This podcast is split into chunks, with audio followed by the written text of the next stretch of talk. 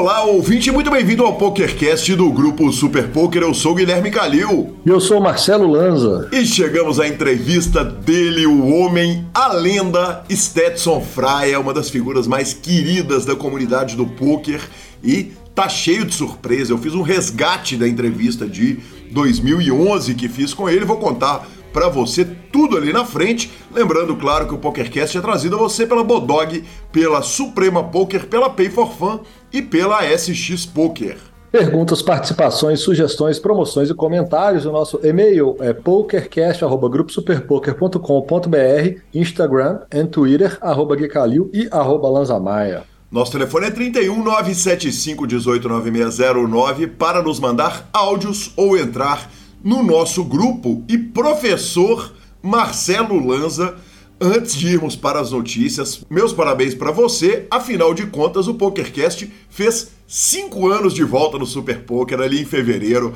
Passou Opa! batida, a data passou batida por mim, admito totalmente a falha, mas um podcast, né, que está no, no, no ar ali, né, cuja primeira edição foi ao ar em tempos que ninguém sabia o que era podcast e agora fazendo meia década de grupo Super Poker. Meus parabéns, senhor. Parabéns para nós, ovo. Meus parabéns para nós, que orgulho, que, que número legal. E lembrando que são cinco anos, estamos aqui todas as semanas sem faltar nenhuma. Falta, faça chuva, faça sol, faça viagens nacionais, internacionais, temperatura, falta de luz, condição de gravar, microfone estragado e afins. Inacreditável, inacreditável. Mais uma semana no ar agora, depois de cinco anos, que durem mais 5, 10, 20, 25 anos. Cara, que prazer, que prazer.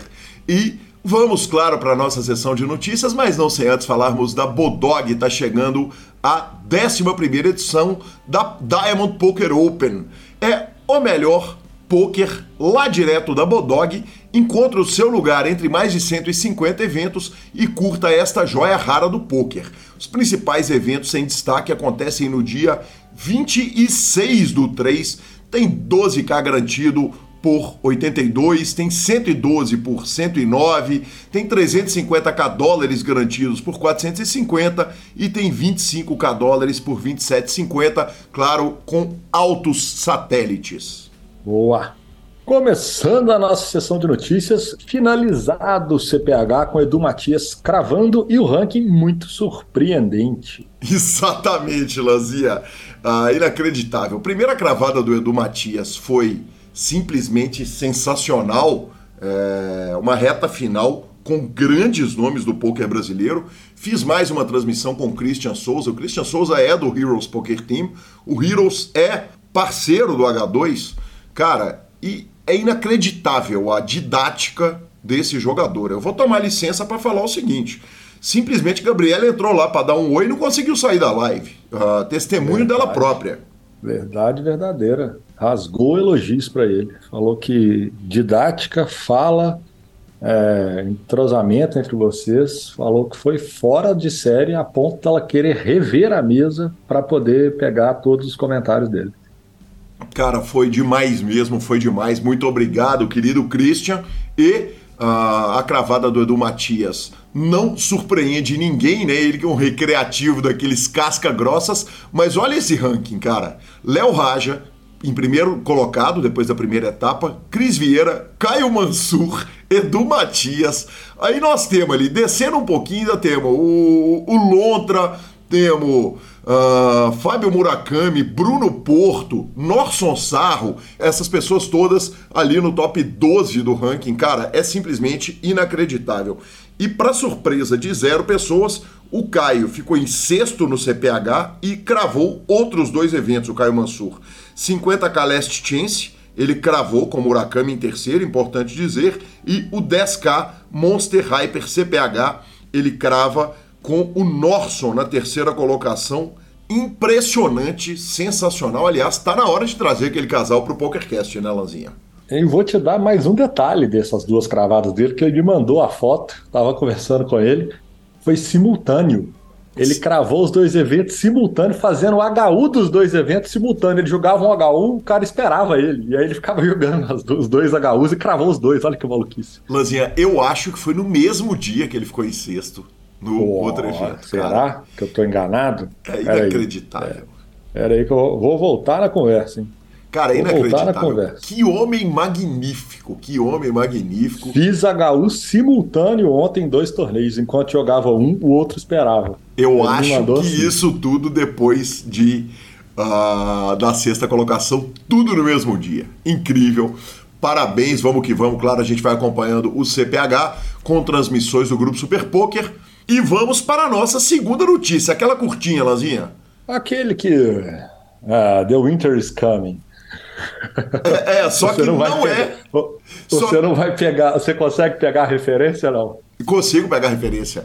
Mas é porque não é o Intermillions ainda, né? O Intermillions é, é só lá em julho, mas tem BSOP São Paulo 5, aquele monte de eventos lá no WTC Sheraton de 29 do 3 a 4 de abril. Tem transmissão do Super Poker e vai ser demais. Então, só avisando, preparem-se, porque vai ser demais. Cara, agora a terceira notícia me dá um prazer de dar, que é coisa fora do comum.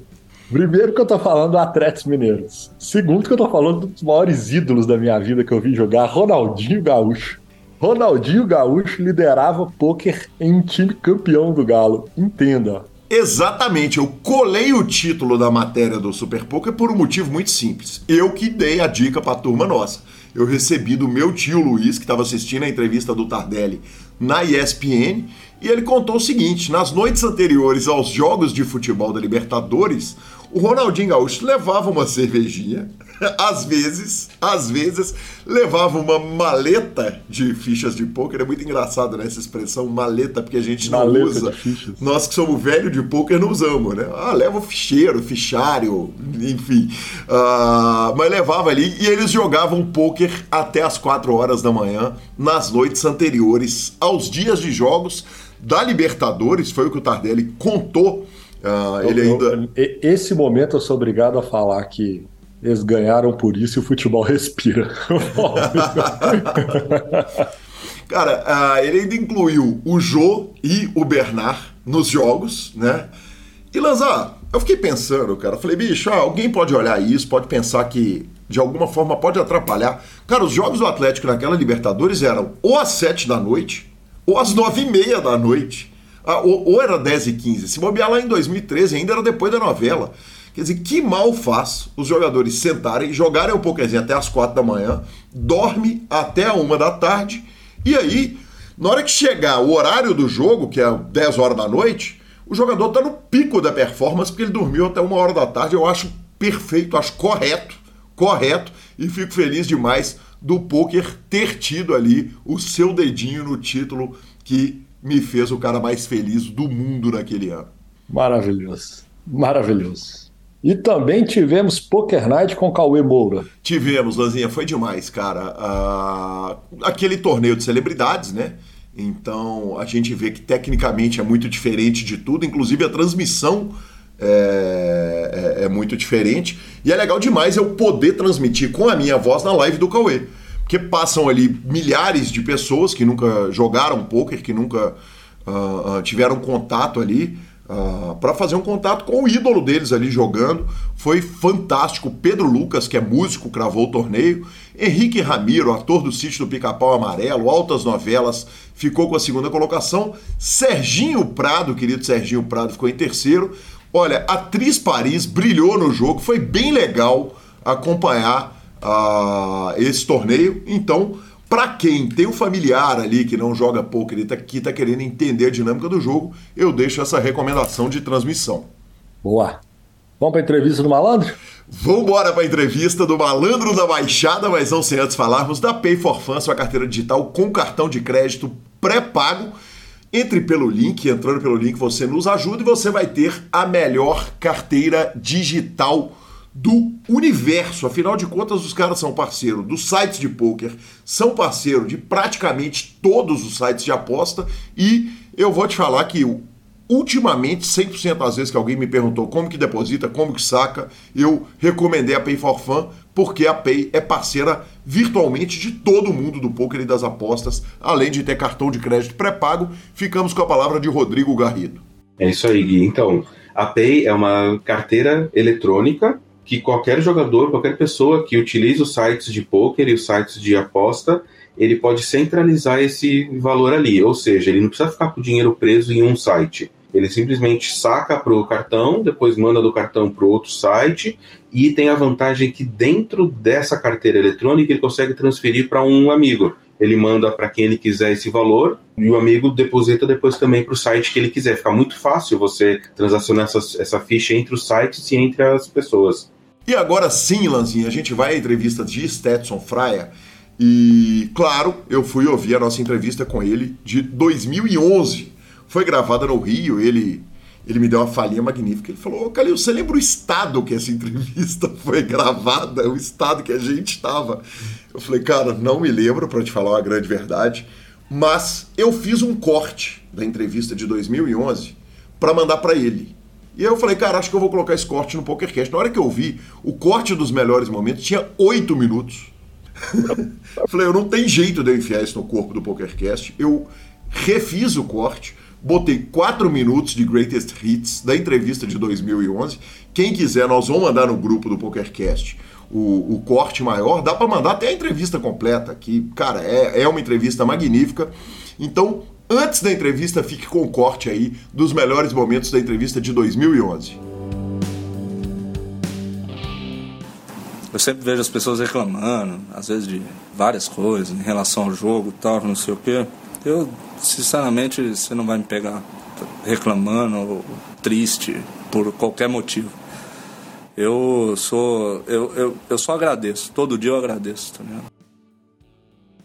Tem amigos meus que eu vejo assim, talentosíssimos, muito mais talentosos que eu, sabe? Muito, mas muito mesmo, assim. Eu sou um batalhador só, cara. Eu, eu, eu acredito muito nisso. Eu sou um. Eu sou um, um guerreiro ali que estou batalhando, entendeu? eu sou desprendido de, de, de, de, coisas assim materiais assim. Eu acho lindo ter ficado na história, o que eu já ganhei, o que eu ainda vou ganhar. Mas sinceramente, se eu esquecer, por exemplo, um troféu em algum lugar, eu não vou atrás buscar, entendeu? Eu é, aquilo lá já está marcado, tal, e, e eu deixo no, no passando. Hoje, hoje em dia, eu acho até mais fácil do que quando eu comecei, porque quando eu comecei era coisa de maluco mesmo ninguém sabia o que era poker no Brasil, entendeu? Então, eu cheguei em casa e falei para minha mãe, mãe, me ajuda porque eu quero tentar viver disso e, e vai ser uma coisa muito importante para mim na minha vida. Porque se eu não conseguir, eu, eu volto para trás, não tem problema nenhum. Mas, mas eu não vou ser frustrado por não tentar, pelo menos. E ela me, na hora, ela me apoiou. Eu jogo, eu jogo poker, cara a primeira coisa por amor ao jogo. Né? Por isso que esse negócio de rank, troféu, não sei o que, fica em segundo plano sempre. Porque eu jogo por amor. Mesmo assim, eu amo, adoro. Tanto que eu tatuei no meu braço o nome do jogo. Porque são coisas que vai pro resto da minha vida comigo. É, é, dominó, eu realmente faço sessões assim há muito tempo, eu, eu não lembro da última vez que eu perdi. E graças ao Pedrinho Brits, né, cara? Ele uma vez nos Ali ensinou esse jogo pra gente, pra, tava eu, Salsicha e Zebra, se eu não me engano. E a gente ficou apaixonado pelo jogo, que é gostoso demais, você sabe disso. Hoje em dia até tá difícil de encontrar parceiro para jogar, porque. Mas eu vou te falar uma coisa, eu sei que você tem um grande alcance, cara, e vou e vou te falar uma coisa. Eu, eu realmente não, não sou ruim em dominó. Eu sou, um, eu sou um cara bom. Mas tem melhores. Só que eles não sabem ainda, mas tem. Tem melhor. Então deixa quietinho. Por exemplo, o Ariel Bahia, para mim, é muito mais jogador que eu dominó, entendeu? O, o tato com o baralho que, que eu falo, que você tá sempre ali com o baralho, mexendo e tal, não sei o que, não sei o que lá, eu acho isso importante. Mas não é fundamental, assim. Não... Sete anos, cara, pra você ter uma ideia, eu ia pra Quermesse lá em Santos. Meus amiguinhos todos iam pro carrinho de bate-bate, pro carrinho não sei o quê, pra cauda gigante. Eu ia pra, um, pra uma roleta de time, eu não sei se você Sim, conhece. claro, aquela roleta de parque mesmo. Isso, roleta de parque, que era um. Vasco e Flamengo. É, ali, exatamente. Uhum. Eu ia pra lá com 7, 8 anos, ficava lá a noite inteira, rapaz. Eu adorava aquele negócio. Entendeu? Tem amigos nossos que só joga poker e se entrar num cassino não, não dá um bet de um real na roleta, entendeu? Não põe um real de jeito nenhum. Como você. Mas eu, rapaz, você tá louco. Eu não gosto nem de ir pra cassino. Principalmente com o Ariel Bahia e com a Zebra. Porque é, é um diabo. É, esses dois são meus parceiros de roleta, a gente só quebra nessa porcaria aí. Eu lembro de uma época que se jogava caro sem dealer, cara. Cada um dava as cartas. E, e se jogava caro nessa época ainda. Eu, cara, eu vim lá de trás mesmo. Omar Abed, esses caras todos, mas da anticarabina, Lelé, Vini, Vitão, os caras de São Paulo, Secar aqui no Rio, que a gente não tinha muito contato pela. Porque o poker não era tão globalizado assim, sabe? Cada um tinha uma. seguia um, um caminho. Porque eu, eu sempre falo que um jogador, cara, ele tem que ser completo em vários sentidos, não só tecnicamente ali no jogo. Ele tem que tá, ele sempre tem que ter uma cabeça boa, sempre tem que ser um, um cara assim idôneo, sabe, com ego na dele. Tem vários fatores que faz um bom jogador. E esses meninos têm tudo, o golfe tem tudo, a humildade do golfe, do Pimenta, cara. Você tá louco, os caras são monstros assim, decano, para. Eu sou muito. É engraçado, cara, que eu sou muito fã dos meus amigos, tá? mas sou fã mesmo, de carteirinha, assim. Quando os caras estão estão falando, eu tô ali que eu não abro a boca, só presto atenção e porque e por exemplo, o cara tem metade do tempo de jogo que eu. O decano é lá de trás também, mas menos também. O, enfim, o Caio Peçanha, que veio agora. E, e, cara, tem que desmistificar um pouco esse, essa, sabe, essa turma do livrinho, entendeu? Porque a turma do livrinho acha que todo mundo é donkey, tá ligado? Esquece, filho. Esquece. Como é que vai falar com uma pessoa, sabe? É pretensão demais, eu acho, de, de um cara chegar e falar. Você pode não concordar com a linha de raciocínio que o cara tá tendo ali e tal. Mas, sabe, você fica. Eu acho, eu, eu tô fora, eu respeito todo mundo, acho, acho todo mundo, assim. Tem. Os caras que chegam têm qualidade, entendeu? Mas pra mim é Donkey, esquece, esquece. Nunca quebrou pra mim é Donkey. O cara que nunca quebrou pra mim, esquece. É Donkey, Donkey, Donkey, Donkey. Jogar jogo 1-2, rapaz, no ferro que eu tô, pra ganhar 300 reais. Você tá doido? Pô, se eu for me sujar, eu não vou sujar por 300 reais. Eu vou logo enfiar 30 mil no pano e seja o que Deus quiser. Se arrumar uma nota, parabéns. Senão, começa a correr atrás aí. Gente, é brincadeira isso. por exemplo, em, só citando como exemplo, teve um jogo em Balneário Camboriú de dominó 3 mil, 6 mil. É, o Brasa tweetou a respeito disso, que esse jogo estava acontecendo lá. Eu imagino que se tivessem te ligado, você teria entrado no primeiro voo e teria corrido para lá imediatamente. Eu fui. Quando me falaram, eu fui na semana. Na mesma semana eu fui para lá. Só que daí a parcerada já não quis jogar mais. Eu, eu 3 mil, 6 mil, eu não, eu não posso jogar esse jogo. Só que tinha gente que me bancava e eu fui imediato. Cara, eu sinceramente, você sabe, eu, eu me viro, entendeu? Eu me viro mesmo, assim. Onde tem um, um jogo que eu possa ter vantagem ali, eu tô jogando, entendeu? Eu não. O dinheiro não tem, não tem nome, né? Não tem cor, não tem... Então eu tô atrás. É caro. A diversão, cara, é, é fantástico. Eu acho que o ambiente do, do poker é um dos ambientes mais saudáveis que eu já vivi. Sabe? É, todas as pessoas do poker hoje em dia, o poker é, são pessoas de boa índole, assim. Molecada, é tudo molecada é boa, assim, de boa índole, de, sabe? Tipo, eu, eu, eu sempre levo uma linha, porque eu tenho uma imagem de mega lock, né? Coisa que é completamente ao contrário, mas deixa a turma não saber disso. E agora sim, vamos ver o que Stetson Fraia pensa em 2023, 12 anos depois. E com grande satisfação estamos começando a nossa entrevista, uma entrevista muito esperada por mim. Recebo 13 anos, 12 anos depois da nossa primeira entrevista, meu amigo Stetson Fraia aqui no PokerCast do Grupo Super Poker. Stetson, muito bem-vindo, que honra! Porra, honra minha, cara. E um pedido seu eu não posso negar nunca, né? Porque a gente tem uma história longa aí junto, de um monte de, de, de, de viagem, de torneio, de um monte de coisa. Inclusive, você me deu um BSOP, graças a Deus. eu, achei, eu achei que ia demorar um pouquinho para chegar essa falinha. Eu não achei que com 46 segundos da entrevista eu já ia estar tá tomando o BSOP que eu te entreguei na minha cara. Não, depois, depois, depois dessa entregada, pô, eu não, não tenho como negar um convite seu, de jeito nenhum. Vou começar contando essa história porque a gente já fica livre desse dia triste da minha carreira e depois a gente vai para os outros assuntos. Você pode, por favor, contar a sua memória? Nesse caso, a memória de quem bate é melhor do que a de quem apanha, então, por favor. Há, há anos atrás, acho que 2010, se não me engano, 2015. Salvador, jogando, 2010. É, 2010. 2010, isso.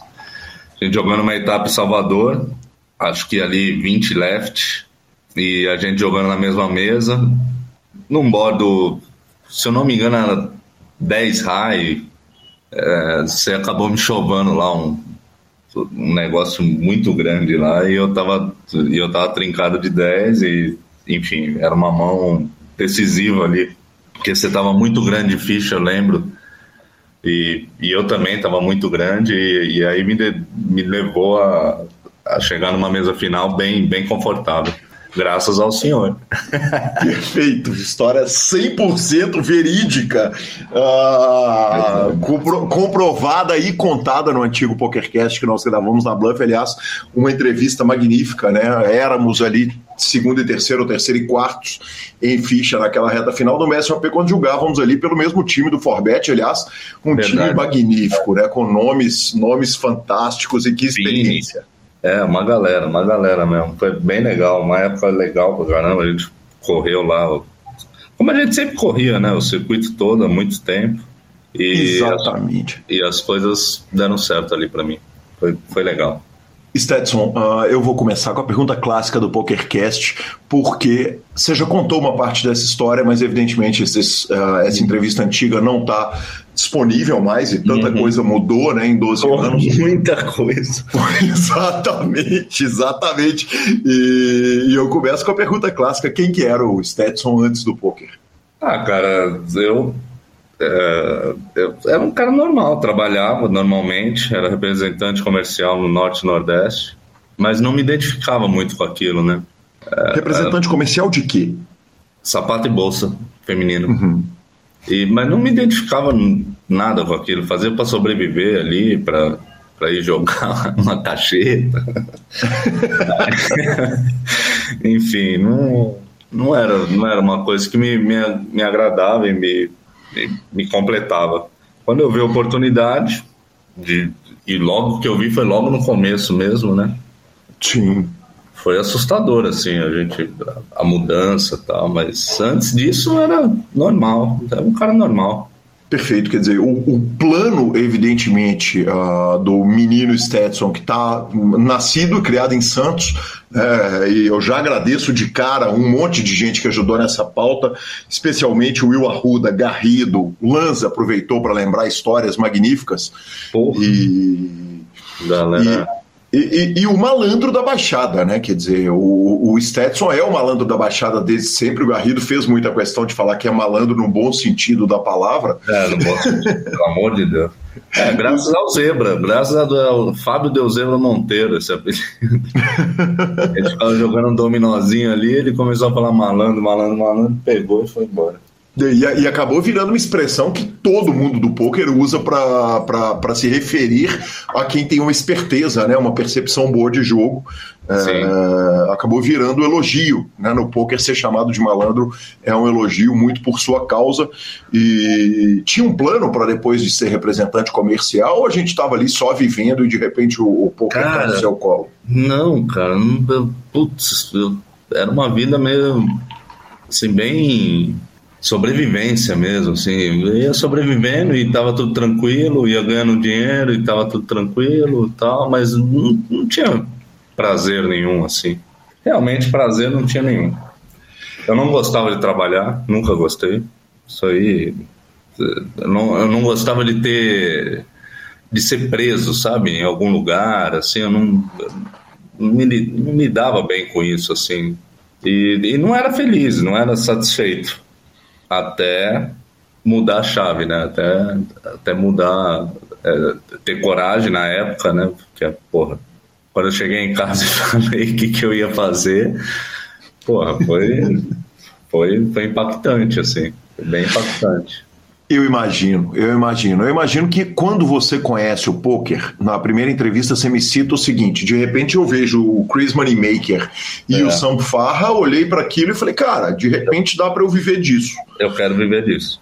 Mas tem um momento antes, né? O, o Garrido e o Will Arruda contam a, da história de Santos o seguinte: não, o Stetson fazia um jogo na casa dele, um jogo que era cinco reais antes Sim. ainda do Caissara, que nós vamos chegar, vamos contar, e é importante a gente ouvir sua versão, que a gente ouviu um pouco da versão do Will a respeito disso, mas tem um jogo na sua casa que envolvia Dona Antônia, de quem vamos falar, suas é. irmãs e a família inteira, inclusive jogando, né?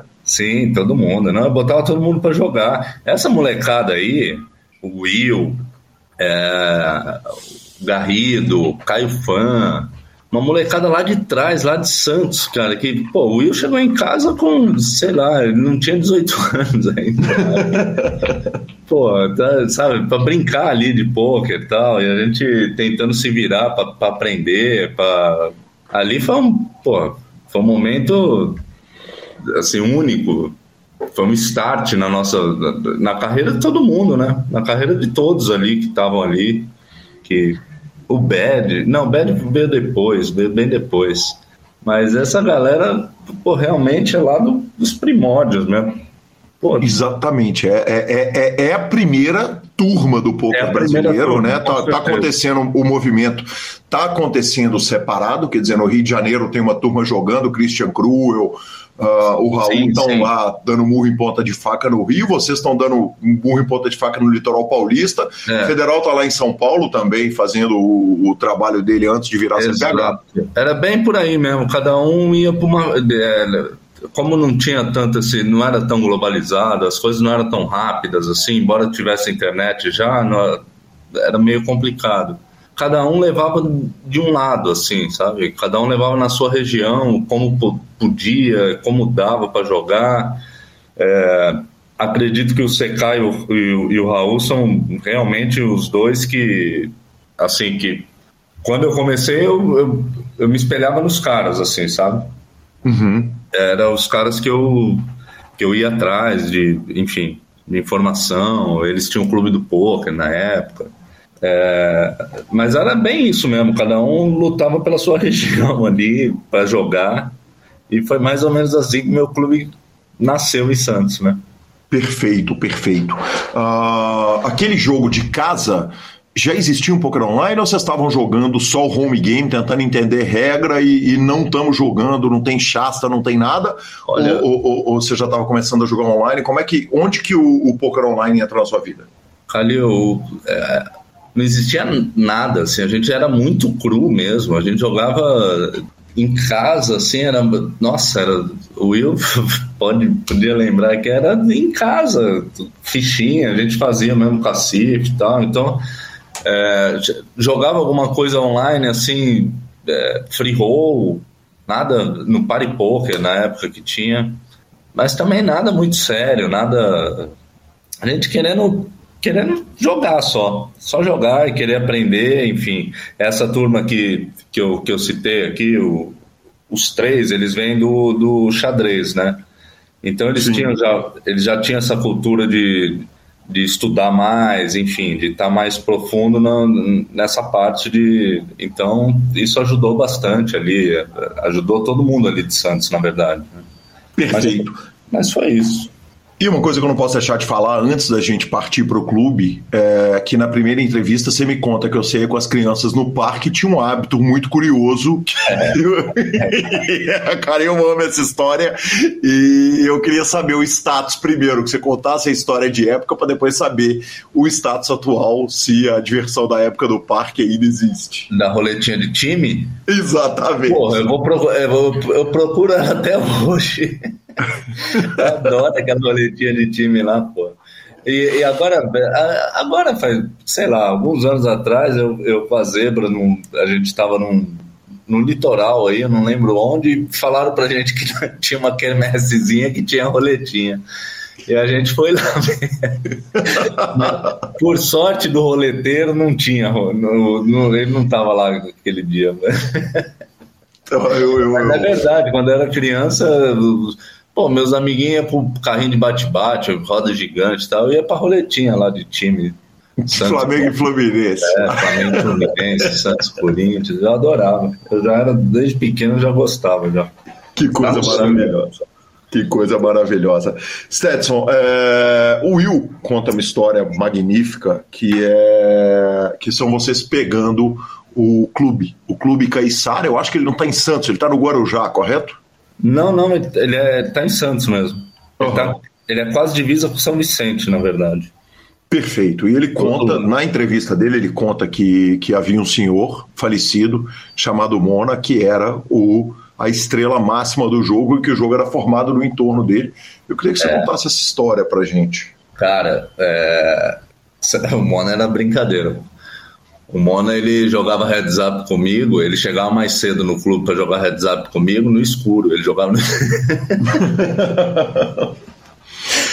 E era caro na época, cara. Era... Só que ele era, pô, era um, era um ele qual era a nacionalidade dele? Ele era árabe, enfim. E, e ele era muito fraco de jogo, muito gamble também é, fazer escuros gigantescos, isso acabou atraindo a, a atenção da, da, dos malandros, né? Daí vinha gente até de São Paulo para jogar com ele. O Will, por exemplo, foi o que o, o BR dele passa muito pelo Mona ali, viu, no começo. Talvez a própria criação do Forbet, né? Não, a criação do Forbet foi, assim, o embrião do Forbet sem dúvida nenhuma, eu sei onde foi concebida, assim, eu sei exatamente onde foi, onde estavam é, os envolvidos, enfim, o embrião, né, lá, lá atrás, assim. Perfeito, lá no comecinho. É. Uh, o, o, o que, que era jogo caro? Quer dizer, você está chamando de um jogo caro, de um cara gamble, me conta um pouco a respeito desse, dessa estrutura do Clube do Caiçara. Primeiro, o seguinte: uh, uma coisa que você me fala na primeira entrevista é: eu lembro do jogo caro sendo jogado com baralho na mão dos jogadores. Não tinha dealer para jogar. Era o caso lá no Caiçara? Nessa época, não. Nessa uhum. época já tinha dealers. É, eu não deixava ninguém pegar no baralho, nos seus dealers. Enfim, nessa época não, mas joguei muito jogo caro com todo mundo pegando no baralho, pô. Isso aí eu joguei bastante, assim, bastante. No começo não tinha dealer, era muito complicado. Perfeito. E aí, quer dizer, vocês sentavam ali para jogar, uh, vamos jogar um jogo caro. O que, que era caro para a época, na época do Caissara? Ah, é, é, então, eu não, eu não consigo, eu acho, uh, reproduzir. Assim, eu lembro de vezes de eu vir para São Paulo e perder 20 mil dólares, assim, era uma coisa cara, assim, uhum. época, bem cara. Quer dizer, é... se você está indo para São Paulo e perder 20 mil dólares, é porque você está ganhando uma paçoca descomunal ali ah, lá, lá no, no, clube de casa, né? O clube, é, o clube me, me, me deu uma base muito boa, assim. Uhum. É, eu conseguia é que eu gostava mais de jogar do que de ser dono de clube, né? Isso daí sempre, sempre foi. Eu fui dono de clube por acaso, porque eu gostava de jogar. E aí. É, mas eu. O, o, clube me deu uma base boa, assim, financeira, para eu, eu fazer o que eu fiz logo depois, né? Do, um, um outro passo, né? Que foi me lançar no mundo aí, viajar, morar em outros lugares, enfim. Perfeito, perfeito. Stetson, muito da sua criação, quer dizer, você falou, eu fui jogado para ser dono de clube porque eu queria jogar. Né? Mais ou menos o cara que monta o bar porque ele quer ter um lugar para a banda dele fazer é. o barulho. Mas muito de ser, uh, muito da sua característica como, como jogador, e, e, aí eu vou, vou tomar a liberdade de, de descrever para quem não te conhece, que é do velho malandro, é do cara que sabe receber uma pessoa, que sabe tratar o jogador recreativo, que sabe ganhar do jogador recreativo sem fazer ele sentir mal que ele está perdendo, muito pelo contrário. E, e ao mesmo tempo, o Caiafa conta muito disso na entrevista dele, né? Que ao mesmo tempo é o seguinte: é não bajular o cara e, e, e não não colocar o cara numa situação desagradável. Uh, você tem essas características mais do que ninguém. Nós vamos falar a respeito de todas as modalidades que você jogou, que você desenvolveu, uh, que você popularizou no Brasil. E, e, e, isso vem da carreira do Stetson vendedor ou isso vem da carreira do Stetson já dono de clube, atendendo especificamente um jogador, que é um jogador super recreativo, que aparentemente tinha dinheiro infinito e que era super gambler? É, pergunta interessante. Mas eu acho que as relações pessoais, acho assim, se você esquecer a relação pessoal do jogo, principalmente jogando live, uhum. eu acho que você vai perder muito, muito do seu jogo, assim, sabe? E se você e, e, e quando eu estou ali na mesa, Calil, eu sinceramente, eu respeito, assim, todos que estão ali na mesa. Uhum. Todos têm um porquê, todos estão ali por um motivo, e se, se eu conseguir entender o motivo de cada um, fica mais fácil as minhas decisões, entendeu? Então, fazer as pessoas se sentirem bem, isso daí é, é, é coisa, é, acho que é bem meu, assim, não, é natural. Eu, uhum. eu, me sinto bem ali, ali é, é onde eu me sinto melhor. É, eu, eu, acho que eu não estou ali para dar. Pra, eu não sei o, pro, assim, o propósito de cada um, não estou ali para dar aula para ninguém, eu estou ali para jogar da mesma forma que estão jogando contra mim, entendeu? Uhum. Eu respeito todo mundo. Acho que, basicamente, assim, é isso. Eu conheço minhas limitações no jogo, eu entendo elas e convivo com elas e tento só ganhar para continuar jogando, pô, porque senão não tem jeito. Perfeito. Naquele momento, quer dizer, você cria um clube em casa. Não, perdão, você cria um jogo em casa, uma brincadeira em casa. Uhum. Passa o seguinte: quer dizer, abre-se o Caissara, cria-se o jogo, você tem uma estrela lá, você está ganhando dinheiro, você é dono de clube e tá uh, existindo no poker brasileiro uma cena, um cenário de poker em que clubes vão abrindo e muita gente do poker fechado está migrando para o Texas Hold'em, quer dizer. É, aí, aí acontece um boom, né? No... Exatamente. Aí realmente acontece um boom, assim, é um negócio que foi uma, foi uma bola de neve, assim, foi incrível. A estrutura que eu tinha não, não, não atendia mais ao, ao público que estava indo no meu clube, por exemplo, que era um negócio pequeno. Uhum. É, São Paulo também começou a, a abrir clubes. É, eles vinham com uma forma de negócio muito bom, então começou a abrir um clube atrás do outro. O cenário de, de, de torneios começou a explodir. Em 2010, explodiu. É, entrou a televisão, né? Um jogo, e aí é, explodiu. Aí realmente só cresceu. Stetson, que hora que você deixa de ser dono de clube e vai para o mundo jogar? Então, foi, foi ali em 2009, 2009, 2010, mais ou menos. Eu sou ruim com data, mas eu acho que foi isso. Que eu não me via como dono de clube, os caras, putz, é um saco. Tem, tem uma parte ruim também de ser dono de clube, enfim. E eu não gostava dessa parte. E aí eu, eu, eu fui para Balneário passar um Réveillon e acabei indo morando, ficar, ficando lá, morei lá com uma turma lá, eu, Ariel, é, Salsicha, Foster, Xenô, uma galera. E aí, dali em diante, eu não voltei mais para Santos e não, não voltei mais para meu clube. Perfeito. Foi? Você largou ele? Larguei, larguei. Meio Entendi. Que... Ficou com alguém? É, então, ficou, ficou na época, porque na época eu fiz uma fusão lá de sócio, de sociedade, e aí eu deixei a, a minha parte com, as, com, a, com a sócia que, que eu tinha lá. E daí, anos depois, acho que o Sato pegou o, o jogo e continuou e deu, deu continuidade. Mas foi isso, assim, basicamente foi isso. Stetson, tinha ação em Balneário Camboriú, porque você era um jogador essencialmente do poker ao vivo. Né? É, você não era, então, você não era um jogador do poker online. Eu sofri ah, um. Perfeito. Que, é, eu sofri dizer, um pouco em Balneário, né? Na hora que junta você, você, Salsicha e Ariel, porque o Salsicha Ariel, eu tenho a sensação de que eles entraram pro poker online antes de você ou eu tô errado? Ou era todo mundo ao vivo?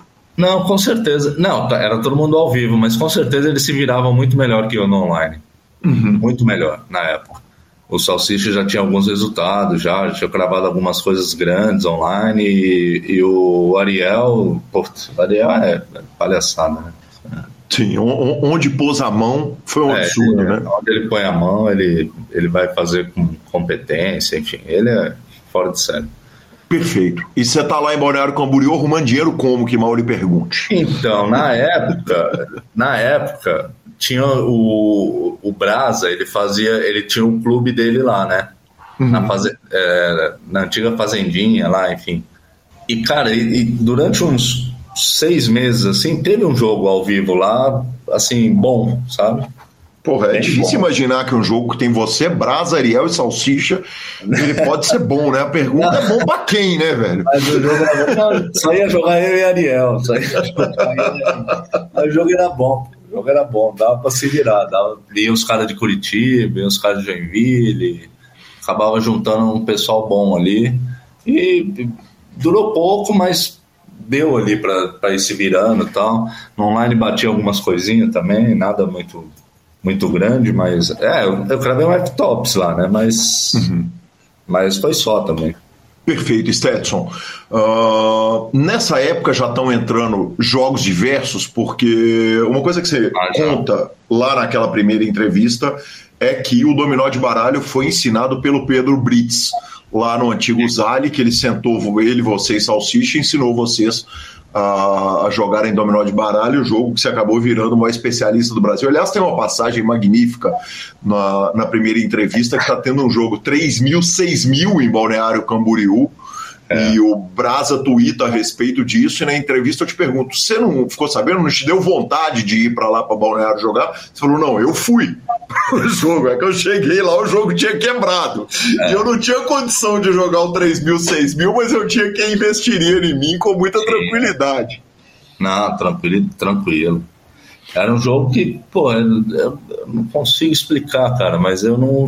Eu, eu fiquei, assim, muitas sessões, assim, diria que anos, assim, sem perder. Uhum. Então era uma coisa que era muito claro ali para mim, sabe? Eu era, era incrível, assim, eu, eu jogava realmente muito bem esse jogo, muito bem.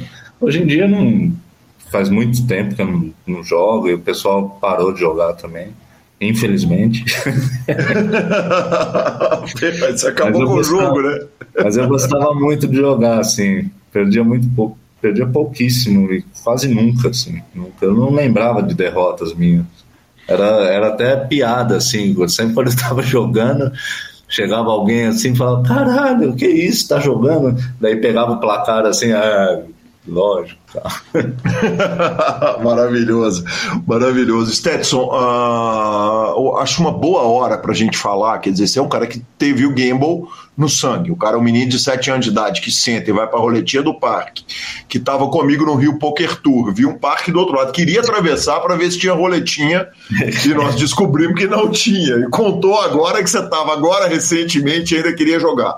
Aí tem o dominó de baralho, tem a aposta da placa de carro que o Will Arruda conta na, na, ajuda dele na pauta, tem a questão de mala no aeroporto. É, algumas dessas coisas tem Ed, o dominó de baralho é um deles. Na, naquela primeira entrevista em 2011, você me falou o seguinte, cara, eu não sei se tem esse talento todo. Uh, eu acho que eu sou um cara muito esforçado. Continua sendo a sua impressão? Ou a é. questão de você ser um cara muito esforçado, ou você acha que você tem um olhar diferente, porque, afinal de contas, você está jogando muito dominó de baralho e está ganhando praticamente todas as sessões, e você está jogando com os caras que são bem malandros de jogo, não, não, não tinha livro de, de, de dominó não. de baralho. Os não, dominó, O dominó com certeza era um jogo diferente, assim. Era completamente diferente. Agora, é, o fato de. Cara, eu acho que eu tenho aptidão, assim, para jogo, assim. Eu sempre gostei de jogar, jogo tabuleiro, jogo de carta, baralho é uma coisa recorrente na minha vida, desde criança. É, então, eu sempre tive aptidão para isso, assim. É, eu não ia conseguir, por exemplo, Calil, de forma alguma, me transformar num médico, porque eu não posso ver sangue, por exemplo. Uhum. Sabe assim? Então, eu, não, eu, não, eu acho que a, a, as coisas têm que ser cada um na sua, na, na sua área, na sua. Eu não. Eu sempre tive, eu sempre gostei de jogar, sempre gostei de, nunca tive medo, nunca fui apegado também. Isso é uma característica que que acentua, né? Essa essa veia gamble que eu tenho. Hoje em dia, pra você ter uma ideia, a veia gamble que eu tenho, que eu tinha antigamente, ela deu uma, ela deu uma assentada, assim, sabe? Hoje eu tô bem mais tranquilo, por incrível que pareça. Mas hoje eu tô bem mais tranquilo. Dominó de baralho era uma coisa diferente. Eu não sei o que que era, mas eu tinha muita confiança, assim, muita confiança uhum. de jogar, assim. Era uma coisa completamente diferente. Os e... outros jogos, gamble, né? Total. Sim, o dominó de baralho é para um jogador que não sabe o que, que é, porque quem entrou agora no poker não tem a menor ideia do que, que a gente está falando, né? No, é. O jogo ele não é jogado mais praticamente em lugar nenhum. Uh, é um jogo em que se joga com baralho completo menos os ases, né? E, e, e as pessoas começam a descartar o set e vão encaixando do set para cima e do set para baixo. É um jogo de batida, quer dizer, quem bater, quem acaba com as cartas primeiro é a, a pessoa que ganha o jogo. E eu lembro, no fundamento lá daqueles jogos, lá do, do jeito que pegava o jogo, quer dizer, qualquer pessoa normal que estava jogando, eu, por exemplo, fui um dos maiores trouxas de dominó de baralho de todos os tempos, eu pegava as cartas e eu tinha que organizar as cartas em ordem crescente, separadas por naipe, porque eu não tinha a menor condição de jogar o jogo, uh, tendo uma visão panorâmica ali, quando você está jogando com uh, ah, 16 cartas na mão, se, se minha conta está correta ali, uh, é. por, volta disso.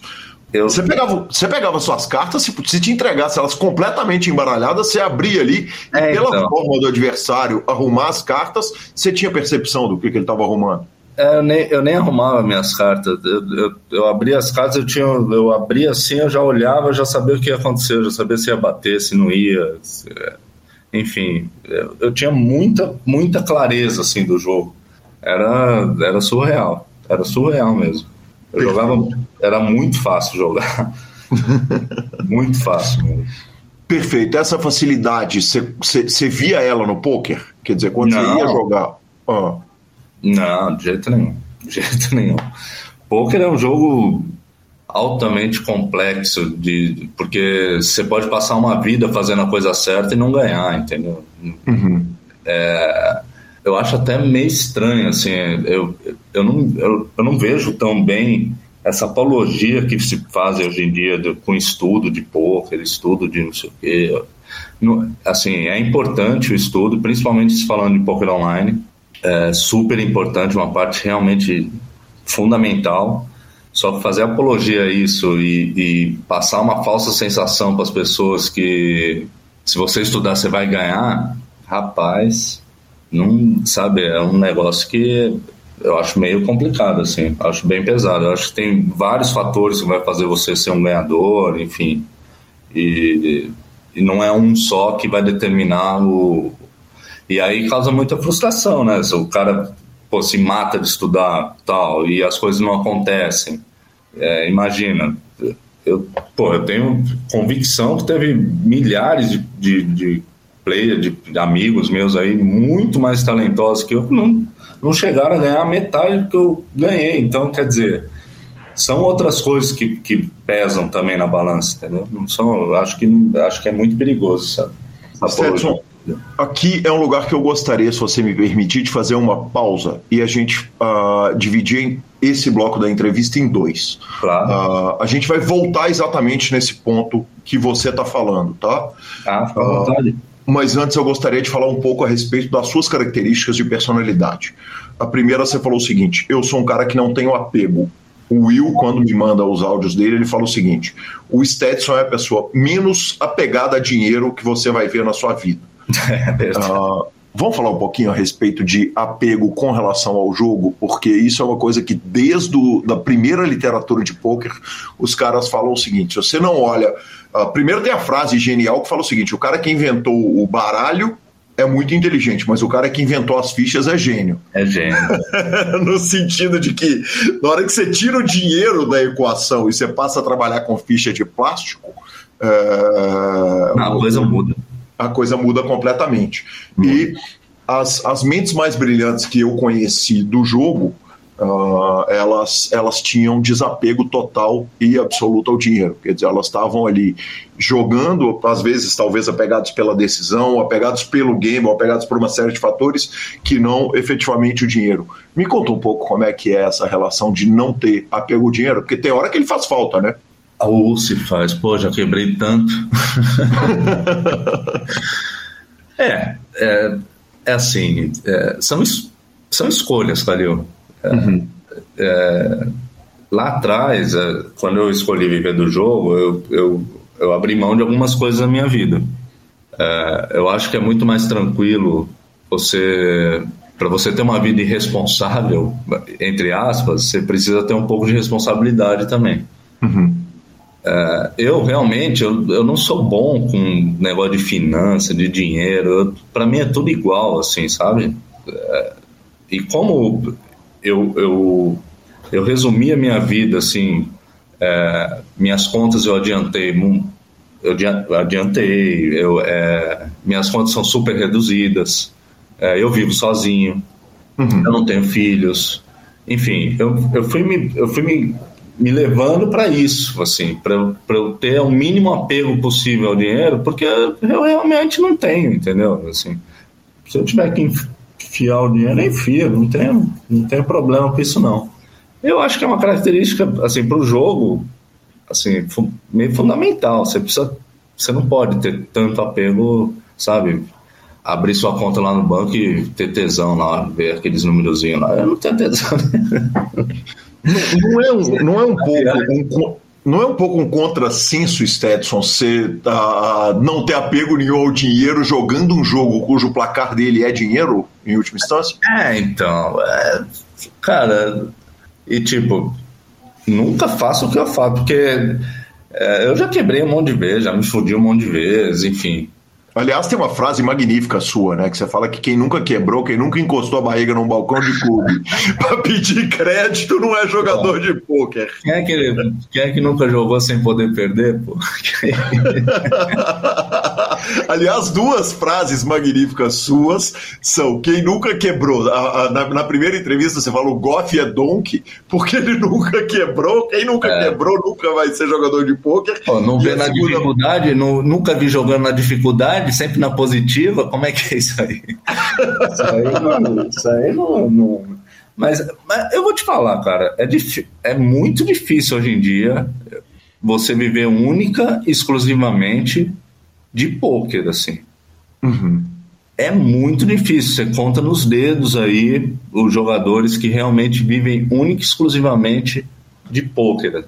É... Você está falando de poker ao vivo, poker online, de qualquer ao vivo Ao vivo eu garanto que é, é, se não tiver cash envolvido, eu garanto que é quase impossível. Se não tiver o quê? Cash. Cash, cash envolvido. Quer dizer, sentar para jogar cash. Ah, tem que, tem que jogar cash. Uhum. Sim. Tem que jogar cash. Perfeito. E, e no online com certeza tem, mas é, não, é, garanto que deve ser uma fatia bem pequena. Assim. É difícil, cara, é muito difícil viver do jogo, perfeito. Uh, vou aproveitar o momento para falar outra frase sua, né? Que você disse é. o seguinte: quem nunca quebrou é Donk. E outra frase magnífica sua é o seguinte: só joga barato quem tá forrado. quem tá no ferro tem que jogar caro. Eu vou sentar para jogar por 300 reais, você tá maluco. Aliás, falia que eu passei a vida tomando de você quando você passava no jogo 2 e eu tava sentado lá jogando. Eu tô, Calil, só pra você saber, eu tô jogando um 2 hoje em dia, viu? Eu tô numa coisa. fase boa. que coisa maravilhosa. Sinal que tá forrado. Parabéns, é, inclusive. Eu tô jogando um 2 hoje em dia, graças a Deus. Mas é, é coisas que, que a mesa, né, que, que, que faz a gente dar risada ali com, a, com o dia a dia ali, quem tá na mesa ali, vai tem que inventar coisa para falar pros outros.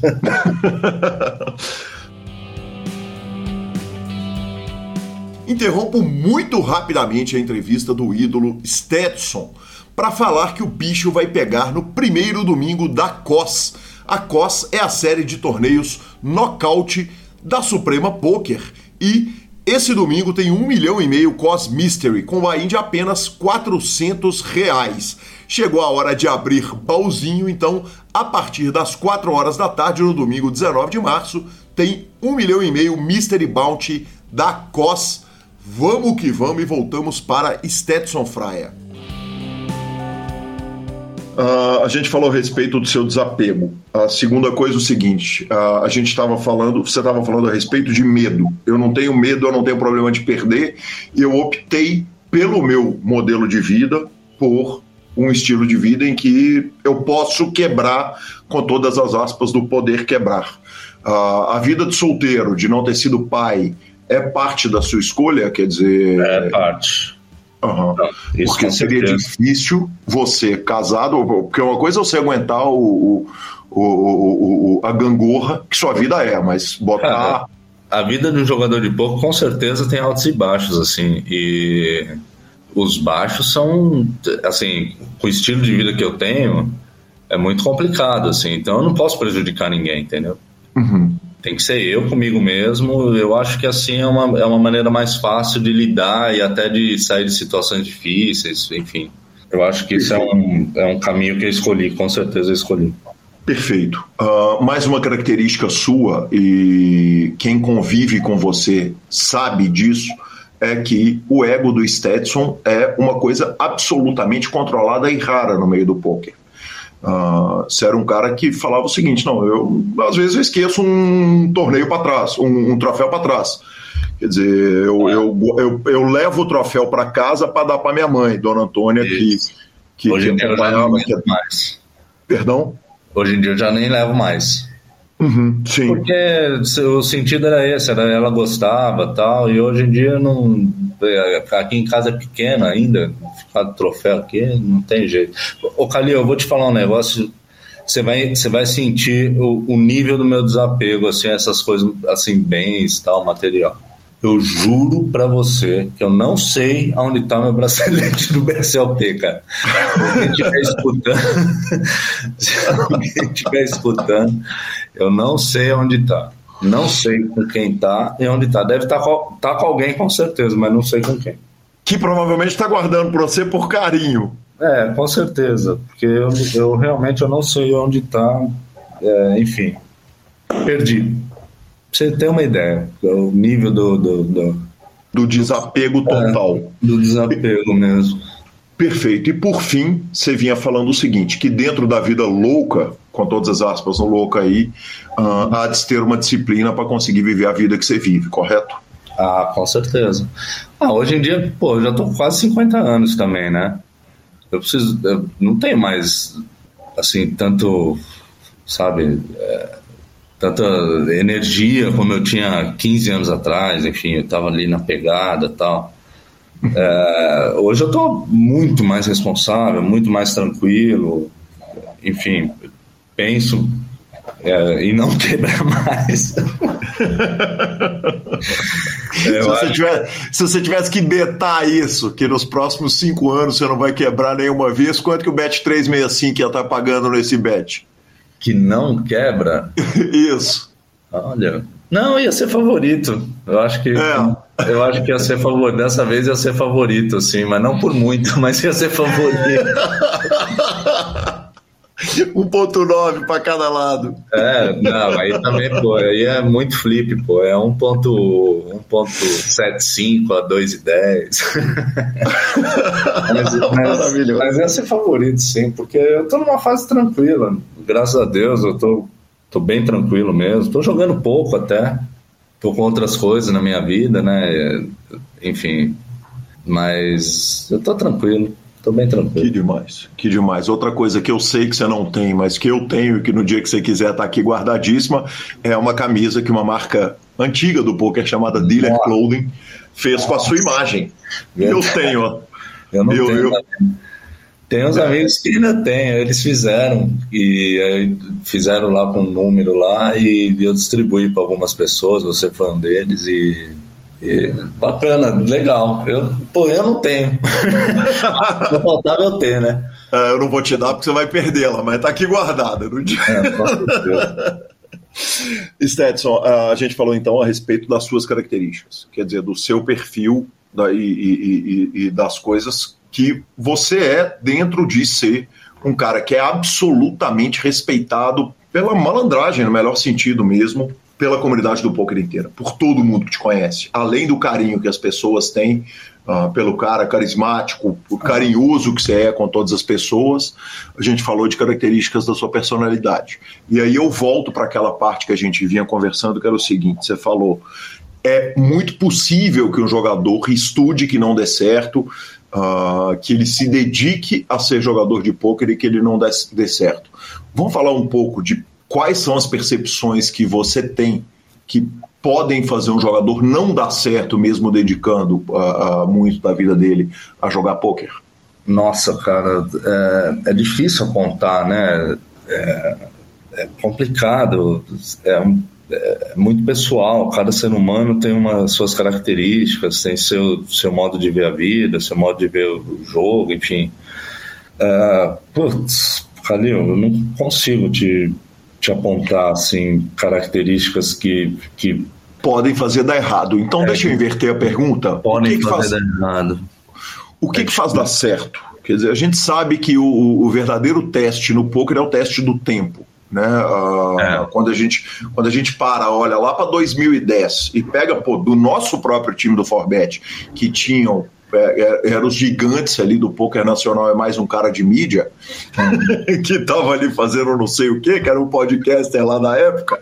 Ah, é, você, você, o Calil, as pessoas eu não sei se sabem, mas eu sei, você é um dos caras que tem o maior conhecimento teórico desse jogo do Brasil, assim, eu coloco você ali junto com o Will, junto com os caras muito feras ali. E, e, eu sei, eu sei do quanto você você estudou, se dedicou, enfim, eu, eu sei exatamente. Isso aí você não passa de batido, não, doutor. Muito obrigado. Muito obrigado. E daquele próprio time, muita gente ainda naquele ano já não está mais no, no, no, jogo, né? Ainda naquele ano de 2010, nós perdemos jogadores ao longo do ano. E aí o seguinte, o Caio Brito já não está mais jogando como, como, como fim, quer dizer, já está completamente distante do poker. O próprio Caio Fã, a gente já não tem mais notícia. Uh, o Rodrigo Giosa estava no time, ele ainda sai do time durante o ano de 2010. Encontrei com a Larissa Metran, que era uma cabeça brilhante do jogo jogo. Porra, e ela falou: Gui, eu tô matando o jogo lá em Goiânia, quando ela não usou essa expressão, né? a expressão é minha. Ela falou: não, eu quando eu vou lá no Poker Goiânia, eu tenho puxado meus troféus lá, mas eu não jogo mais. Uh, quer dizer, esse teste do tempo, muito pouca gente passa por ele. Uh, eu te perguntei o que poderia fazer alguém não resistir ao teste do tempo. Agora eu inverto a pergunta: o que que faz a turma que continuou e que está jogando daquela época ter, ter, ter conseguido passar por esse teste? Cara, eu, eu vejo todos muito comprometidos, assim, sabe? Uhum. É, assim, eu só tinha. Teve uma parte, uma época da minha vida que eu só tinha um jeito de continuar jogando. Se eu ganhasse, velho. Não tinha outro jeito. E, e aí acreditar no que eu estava fazendo e, e me comprometer mais, enfim, foco, tudo aquilo é, lutar por, por mim mesmo ali, as coisas foram acontecendo positivamente, assim. É, eu acredito muito, assim, nisso, no comprometimento que você tem perante o jogo, sabe? Uhum. Saber onde você está exatamente, confiar no que você está fazendo.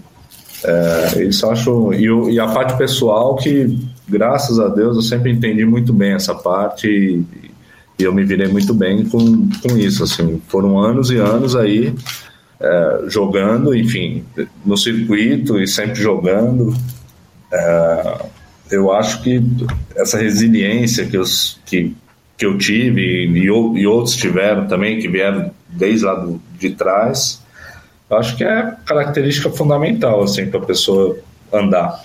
Perfeito. E, e, e, o amor ao jogo? É, esse é, esse é o meu caso, né? É, eu, eu tenho um caso seríssimo de amor com o Texas Hold'em, assim. Uhum. O meu, eu, eu não jogo para ser é, o ganhar rank da card player, ganhar rank. Eu primeiro que eu acho rank uma besteira, mas é, eu tenho que eu tenho que ganhar para eu continuar jogando, enfim, é, porque eu tenho um caso de amor realmente com o jogo, com, com o Texas Hold'em. Eu adoro jogar, sempre gostei, mudou minha vida e eu devo muito ao, ao ao poker e, e ao Texas Hold'em, enfim.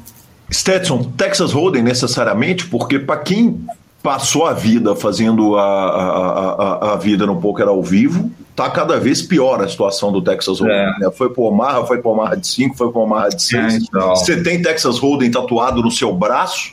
Tem. no seu antebraço? Tem. E é o jogo que realmente me, é, mudou minha vida, eu me apaixonei. É o jogo que eu que eu mais gosto de jogar, uhum. sem dúvida. Eu jogo Omaha também, mas pouquíssimo, assim, bem pouco, Calil. Que mal sou... pergunte onde você acha o jogo de Texas Hold'em para ou você faz o jogo acontecer para que ele não. aconteça? Você acaba jogando só torneios mesmo, né, de Texas Hold'em. Uhum. Não tem mais caches de, de Hold'em. Infelizmente, não, não existe mais, assim. É muito difícil você... São jogos pontuais, assim ah, tá tendo um jogo não sei aonde, bom de Texas Hold'em, mas é jogo de muitas vezes fechado, enfim. É, hoje em dia não existe mais, não tem mais. Uhum. É, acabaram com, com, com, o Texas Hold'em é, Cash, né? Então você acaba jogando torneios mesmo. Eu jogo bastante torneio. Perfeito. Uh, Stetson, o, o, a gente termina aquele 2010 com uma divisão muito clara entre o jogador do poker ao vivo e o jogador do poker online. Tanto que o, aquele é o primeiro time do Forbet e ele é um time de ao vivo. Ali junto, eles estão montando o, o, o Super Eu acho que foi o primeiro e único né, que eles fizeram. Sim, ao vivo sim. Ao vivo. Ah, até porque é difícil imaginar que na hora que você enfia custo de passagem, hospedagem daquela turma inteira ali, para ficar positivo, tinha que não. fazer o que você fez mesmo, né? Tinha que cravar um BSOP, porque não tinha como é. o, o, projeto dar certo se não é se, se, se não é a, a, alguém estrelando muito forte, né? É altamente inviável. Assim, Sim. Não, era um negócio que era assim idealismo mesmo, de, sabe, oba-oba tal. Porque se fosse pensar mesmo por negócio, era terrível. Ainda bem que empatou no final. sim, sim. Até tem uma passagem maravilhosa que eu falo, ó, te dei aquele BSOP e não ganhou uma cerveja. Você brinca fala, porra, nem eu. É, exatamente, é bem por aí. Nem o, uh, daquele momento, quer dizer, aquele momento existia uma divisão entre o jogador uh, do poker ao vivo, do jogo ao vivo, e o jogador do poker online e tinham algumas diferenças que eram muito claras. Né? No jogador do ao vivo tinha essa questão da elegância, de, de, de uma, uma, uma, percepção do contato humano que era muito diferente dos caras que eram focados no, no, online. E ali naquele momento você tinha uma crítica muito bruta é, com relação à turma que você chamava de a turma do livrinho. A, a turma que estudava o fundamento do jogo. E ah, o jogo. É eu nunca gostei muito de, de, de ver coisas na mesa de desrespeito. Eu nunca gostei muito de, de ver é, é moleque, às vezes, destratando senhor de idade, é, mulheres, às vezes por, por jogadas, enfim, por qualquer motivo que seja, entendeu? Então, e aquilo vinha sempre de uma turma assim, era, era, era característico, assim, sabe? Era sempre o menino mais novo que está ali aprendendo a jogar, que está estudando, que, enfim, que às vezes externa coisas ali que eu não achava justo, assim, nunca achei justo, sabe? Eu sempre vou me posicionar eh, em relação a essas situações, assim. E sempre vinha da, da mesma das mesmas pessoas, assim, parecia, das mesmas características. E aí eu queria alertar as pessoas para não que não é assim, sabe? É, cada um tem o seu propósito ali, tem gente que está se divertindo, enfim. Não interessa, você tem que tratar todo mundo bem ali. Tá todo mundo ali para ter uma experiência agradável, não desagradável, sabe?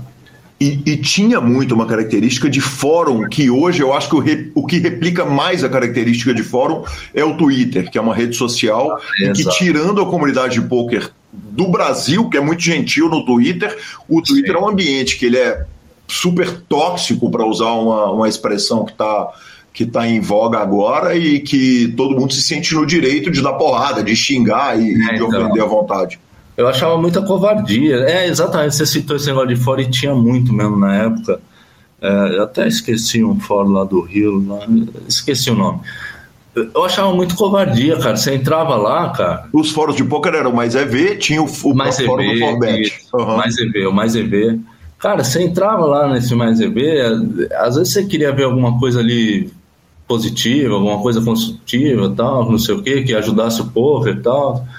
Cara, você via moleque ali falando e dando nome do, das pessoas, sabe? Uhum. Sem, sem o menor respeito, sem, sem nunca ter sentado numa mesa, sem, sabe? Sem, sem. Não que isso faça. Mas sem o menor respeito com o próximo, é, falando das pessoas como se fossem, sei lá. E eu não gostava muito daquilo, achava muito, muita covardia, sabe? E eu, eu acabei externando isso na, na, realmente na última entrevista. E isso eu não retiro nem, nenhuma vírgula do que eu pensava 13 anos atrás e que eu penso hoje. Eu vou continuar na minha, na minha linha, isso aí sempre. Nunca vou destratar ninguém, sempre vou respeitar as decisões, enfim. Perfeito, Stetson. Uh, mas, mas, você generaliza usando a expressão ator do livrinho. E queira ou não queira, uh, muito da, da, daquela percepção original que você tem do jogo, quer dizer, daquela malandragem raiz, o sentimento de baralho que se aplicava no dominó e que se aplica no poker, eventualmente eu imagino e, e aí eu, eu, eu, transformo isso numa pergunta. Quer dizer, o Stetson teve que se adaptar tecnicamente para a evolução do jogo? Porque... Meu Deus do céu. Hoje é, hoje é brincadeira jogar, pô. E, e, e quem foi seu livrinho? É muito difícil jogar hoje em dia. Eu falo para esses moleques, para os donos de clube aí, que são todos meus amigos, gente boa, todo mundo. Eu falo para eles, falo, cara, vocês fuderam com o jogo, velho. Acabaram com o jogo. Eles ensinaram muita gente, cara. Muita gente boa jogando, muita gente que, pô, você, realmente você mal conhece e tá ali realmente, jogando muito bem. É, hoje em dia, poker no Brasil tá, cresceu tecnicamente bastante, muito mesmo. O Yuri puxou o jogo lá para cima e junto com outros meninos, outros moleques também, outros amigos meus, João Simão, enfim, uma galera aí, todo mundo conhece. E hoje tá muito difícil jogar, cara. Tanto que quanto menos eu jogar hoje em dia, é melhor, viu? Quem me vê nas mesas aí, eu tô jogando pouco mesmo, tô jogando os high roller só, enfim. Stetson, uh, como que você faz essa adaptação técnica? Porque eu, eu, eu imagino que é o seguinte, você pega um, um da mesma forma que um, uma, uma, pessoa que tem pouca aptidão para contato humano, é difícil para ela adaptar para sentar uma mesa ao vivo, é, especialmente uma mesa de cash game, onde precisa onde tem uh, uma série de modos e formas de lidar. Hum. Você pegar um cara cuja malandragem de vida é gigante, mas que nunca foi o cara muito de sentar para estudar o jogo tecnicamente, para ir ler fundamento de jogo, quer dizer. Uh, eu imagino que deve ter te botado para suar pra caramba. Suei demais, mas assim, a gente. Eu, foi o que eu falei para você há pouco tempo atrás. Eu, eu tinha que me virar para ganhar, entendeu? Uhum. E então, como que vi, se vira para ganhar? Quer dizer, o que, que você faz? Você liga para o Will Arruda, você... você vai ver vídeo na internet. Esse é, um, esse é um que eu sempre tô ali recorrendo, né? Porque é um, porra, uma enciclopédia. Mas a gente, porra, cara, hoje em dia, você correr atrás de informação é a coisa mais fácil do mundo, assim. Uhum. Só não vai atrás quem não quer mesmo, sabe? É, você consegue hoje em dia material muito bom para você se atualizar em algumas coisas e, e, tentar desenvolver algum lado teu que tá, que, que tá pecando, assim, sabe? É, enfim, eu não, Vou te falar, eu já fui muito mais estudioso, você sabe muito bem. Teve uma época que, que era muito exigido da gente isso e tal. É, hoje em dia, graças a Deus, eu, sabe, eu tô, tô numa, numa posição um pouco mais confortável, assim, eu não tô mais tranquilo, tô indo jogar eventos, jogando só os, os torneios que eu tô afim de jogar ali, enfim. Eu tô numa fase diferente, então uhum. o cash é aquilo que você conhece, é, é, o que, principalmente hoje em dia, que se joga um cash meio maluco, que você sabe qual é também, cinco cartas, é, uhum. você não tem muito o que fazer a não ser rezar. Olha que tem, né? Que eu tô jogando online agora, eu tô há, há, um mês em um time, o que eu tô aprendendo é uma barbaridade, né? Ele é um jogo. Isso é um aí, jogo... uhum. com certeza, é, essas escolas de, de, de, de five card aí vai, vai, vai fazer com que o jogo mude daqui a um tempinho. Mas o jogo que eu jogo não são tantos que, que são de, de escola de poker e tal. Entende? Então dá para ir se virando. Perfeito, perfeito. Você foi jogar online, quer dizer, em algum momento você teve uma dedicação online, entrou para time. Uh, conta para mim um pouco como é que foi a sua experiência. Você falou lá do F-Tops, lá na, é. nas antigas ali em Balneário, mas me conta a respeito da sua experiência ah, não, de poker cara. online e da experiência de estudar de forma estruturada o poker. É, então, mas aí é que tá. É, não era para mim, assim. Eu já. Por mais que eu acho que eu acho gostoso jogar, porque eu adoro jogar poker. Uhum. Mas para viver daquilo era praticamente impossível. Assim, impossível. Para você? Para mim, para mim. Uhum. Eu, eu com certeza eu não tenho aptidão para aquilo, sabe assim? Uhum. Porque a vida de um grinder é muito complicada, cara. Você sabe, você conhece. Sim. É muito complicada, cara.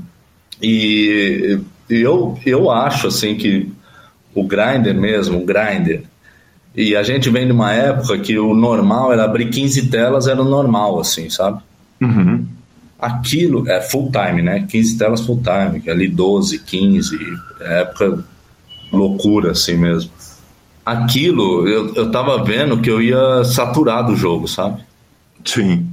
Ia levar, com certeza, a, a a sua saturação, assim, porque é, eu podia, nossa, aquilo às vezes quebrava a minha confiança, porque você pegava uma bad run ali, eu não conseguia lidar muito bem com, com o jogo online, nunca fui positivo, assim, muito bom, é, nunca tive resultados expressivos, por mais gravei um laptops, teve mais um lá, um prêmio grande e tal, mas enfim, não era minha, não era minha mesmo.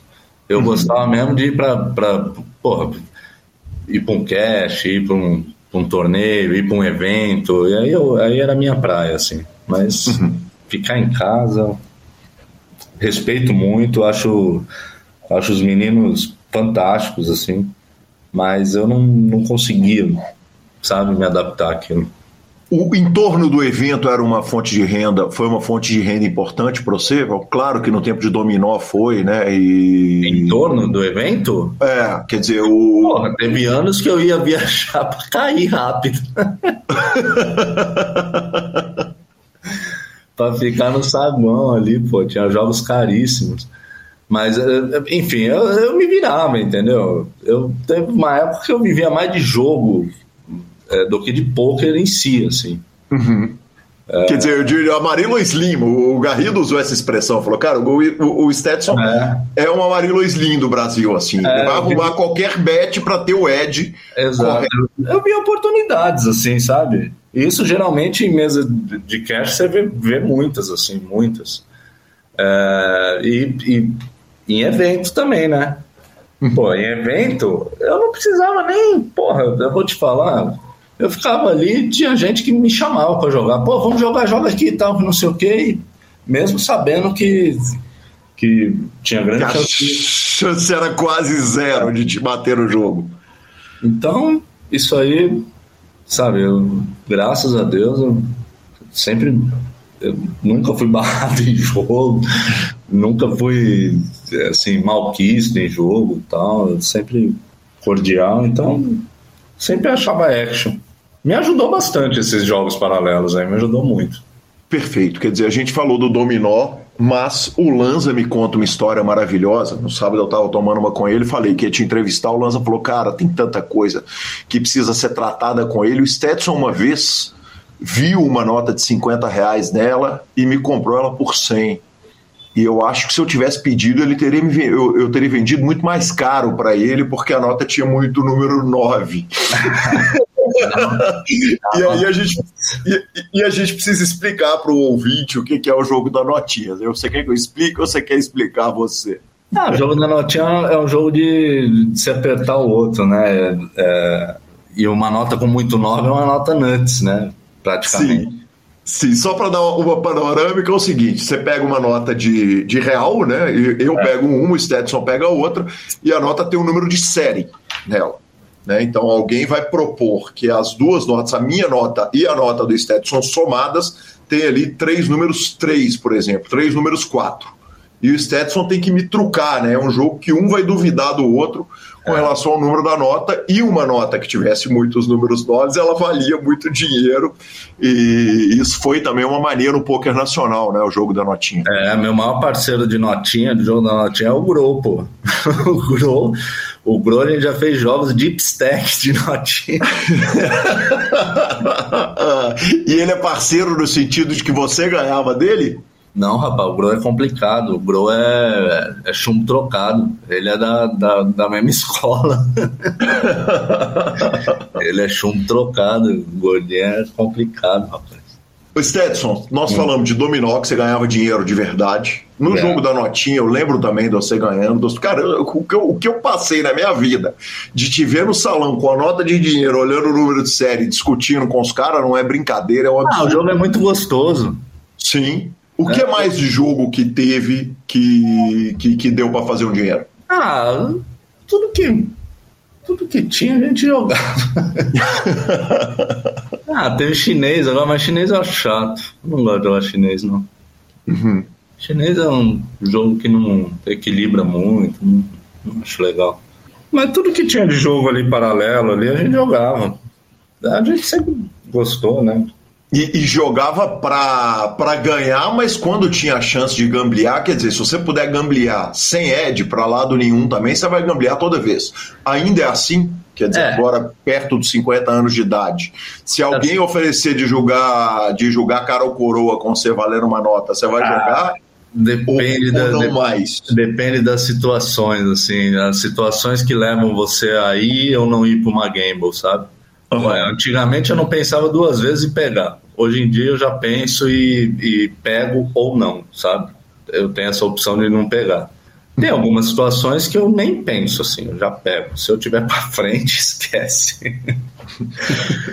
Se eu tiver para frente, não tem jeito de me tirar de uma game, mas é, hoje em dia eu penso, penso mais assim. Com certeza eu penso mais. É o que eu te falei.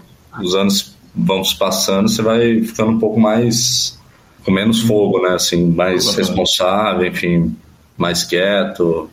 Não que eu pense muito no futuro, até hoje isso aí eu não penso não, mas eu prefiro o conforto, sabe? Sim, perfeito.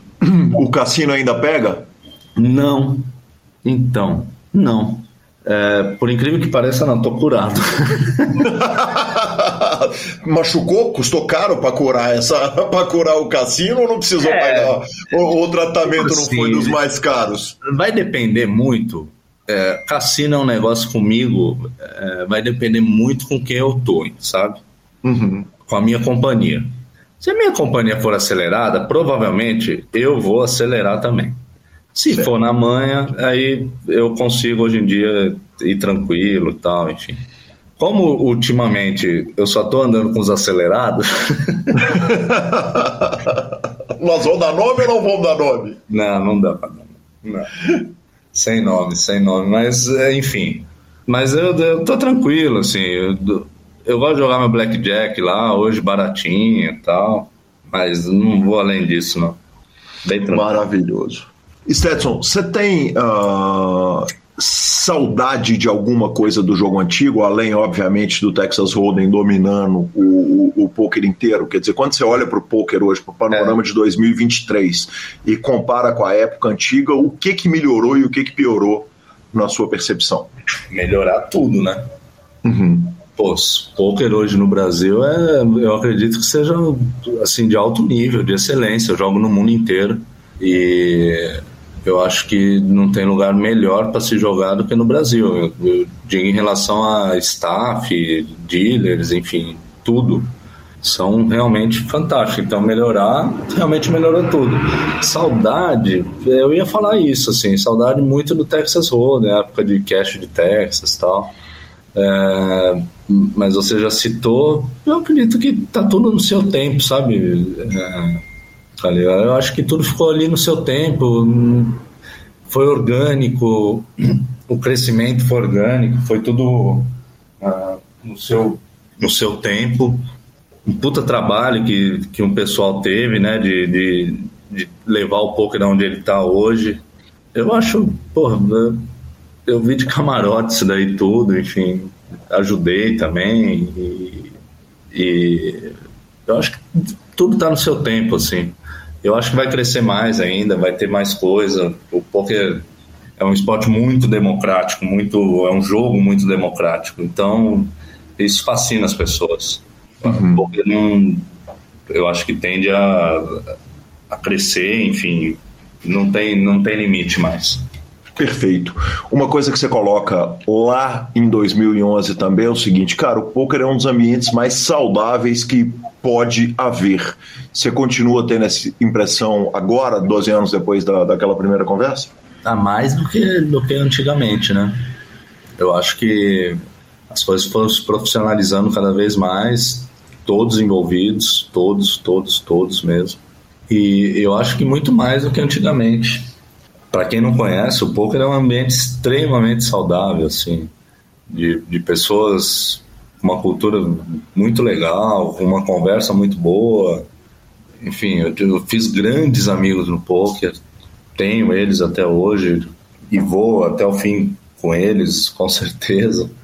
É, hoje meus, meus principais amigos estão envolvidos com o jogo, estão envolvidos com o poker, enfim. Que demais. E Stetson, o que, que você joga hoje? Na hora que você senta para jogar, você falou a respeito de jogar high rollers e tal. É, é. Basicamente, é só, são só esses torneios high rollers que você tá. Uh, que, que são foco do seu jogo, principalmente? Putz, cara, eu ia jogar o EPT Paris agora, só que me deu um probleminha de saúde, você sabe, né? Eu tive a hernia de uhum, disco lá e tal, e tive que voltar. Mas eu ia, eu ia eu ia meter ficha na cabeça dos caras lá, mas aí não deu. Mas eu gosto de jogar isso, evento, né? Sim. Aí eu jogo ali um high roller, ou tal, talvez um main event. É, geralmente é isso. Geralmente. Quando você está jogando contra os caras, que são os caras uh, que estão rodando solver o dia inteiro, eu vou partir da premissa que você não deve ter aberto solver e rodado mão em solver na sua vida, ou eu estou completamente errado? Não, você está completamente certo. Uhum. Com, completamente certo. O, você tem a, a, a, tranquilidade de que, de que você tem características que compensam o seu jogo contra esses caras? Cara, eu acho que sim. É, porra, é, é, o que eu te falei há pouco tempo atrás. Hoje está muito difícil jogar poker porque tem muita gente jogando bem, sabe? Uhum. Então, ali, é, no final ali, você vai acabar flipando muitas vezes, sabe, hoje em dia. Sim. As decisões, assim, um dia vai pender para um lado, outro dia vai pender para o outro, mas é, no final da, da, das contas, assim, eu acho que é, com fields difíceis, assim, principalmente eventos, em bens mais caros tal, eu acredito que, que dê, assim, para jogar, dê pra, dá para jogar, tranquilo. Perfeito. E por último, né, eu não posso deixar de tratar a respeito do momento lendário do TikTok brasileiro, Puta em que pariu. Stetson perde uma aposta para o Neymar e faz uma dancinha. Aliás, eu recomendo, ela tá no YouTube. Então é só digitar Stetson Neymar, ela tá. Obrigado, obrigado, Calil. Ela Valeu. tá divulgada. Você achou que você ia vir aqui falar do BSOP que o senhor ganhou de mim? Eu ia devolver o menino Ney e o bet do TikTok. Primeiro é o seguinte: dá para falar o que que é o bet? É Foi o last longer aquilo? É, foram, na verdade, foram, foram três. Não, na verdade foram dois, só que um eram dois vídeos. Era um last long valia um vídeo e o outro last long valiam dois vídeos. Então tem três vídeos, na verdade. Que é uma coisa que eu prometi pra mim mesmo que eu nunca mais ia fazer na vida. Na vida. Aliás, o desgosto que você tá dançando aquela dancinha é um negócio excepcional, né? Ah, cara, eu, puta, cara, nem TikTok eu tenho, pra você ter uma ideia. Maravilhoso. Me conta ah, como que é ser amigo a ponto de fazer uma aposta de Last Longer para ir parar no TikTok do maior jogador do, do, do futebol moderno do Brasil e talvez do mundo. Ah, cara, Neymar é, porra, é um amigo único, assim, eu- me falta palavras, assim, pra, porque eu sei da magnitude dele, do tamanho dele, e, e ele é um cara, pô, extremamente, assim, dócil, e, enfim, extremamente solícito a gente, nossa, eu não, não tenho palavra para falar dele, né? ele é gigante, é gi- gigantesco, na minha vida ele é muito grande, muito grande. Stetson, como é que fica amigo do Neymar, cara? Como é que alguém termina Ah. sentado no boteco tomando uma com o Neymar? Eu não É, sei nem cara. se ele bebe. A vida foi, foi levando a gente. A, a- o- um dos amigos, um grande amigo dele, casou com uma sobrinha minha. E aí a aproximação foi natural, assim. E aí, pô, a gente tem muita coisa em comum. A gente gosta de muita coisa parecida, assim. Então é muito natural quando a gente está junto, assim, todo mundo, não só com o Neymar, mas com a molecada toda. É, a gente gosta mesmo dessa parada de estar junto, de um resenhar com o outro, é, brincar, enfim. Essa é- é a nossa grande diversão, na verdade. É, um zoar com o outro, e estar numa mesa e jogar um pouco, um home game só a gente, e depois eles irem jogar CS, ficar um zoando o outro, enfim, é isso que é, que é o- a- o dia a dia, o que a gente gosta de fazer. E todo mundo é na mesma vibe, assim. Então isso eu acho bacana pra caramba. Que bacana, que bacana, Stetson. E por último, claro, eu tenho que agradecer demais ao Will Arruda, ao Garrido, ao Lanza, a todo mundo que ajudou nessa entrevista. E vamos dar uma ouvida nos malandros, né? E para quem não conhece ele, que vai acabar ouvindo a entrevista, é legal saber que o, o Stetson é conhecido como o malandro, né, do, do poker. Mas não sei se em alguns estados, em alguns lugares, o nome malandro pode ser pejorativo, mas em Santos o, o malandro é no, no melhor dos sentidos.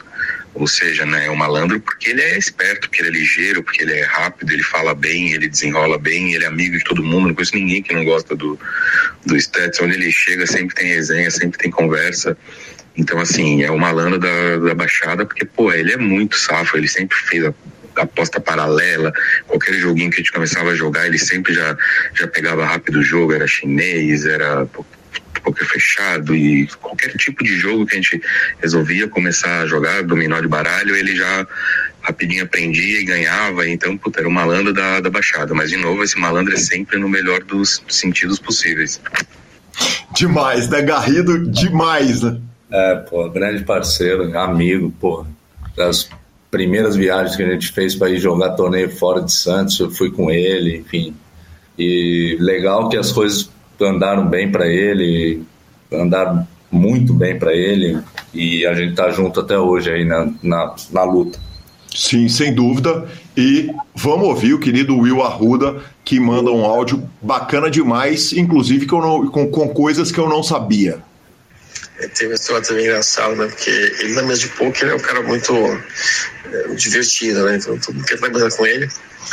Aí tá jogando lá uma mão e tal. Aí o, o cara pega, ele pega e dá um call no cara lá, com, sei lá, com o nono par da mesa, né?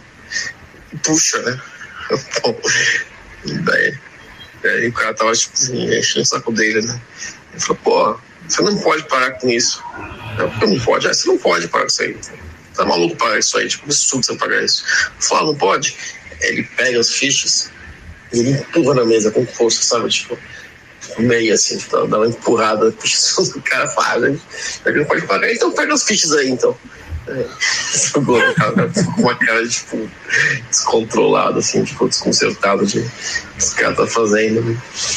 Assim, também é uma história engraçada.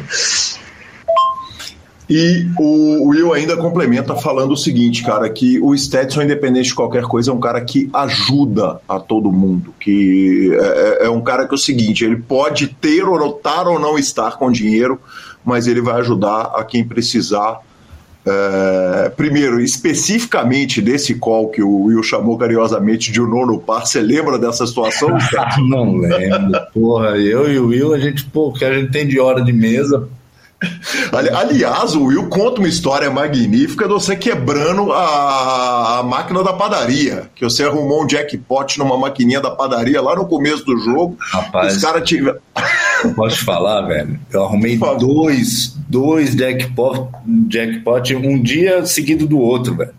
Os dois no mesmo, no mesmo horário, era seis horas da manhã, eu chegava do meu clube, ia na padaria tomar, daí colocava lá no automático lá, daí teve um dia, bum, estourou lá.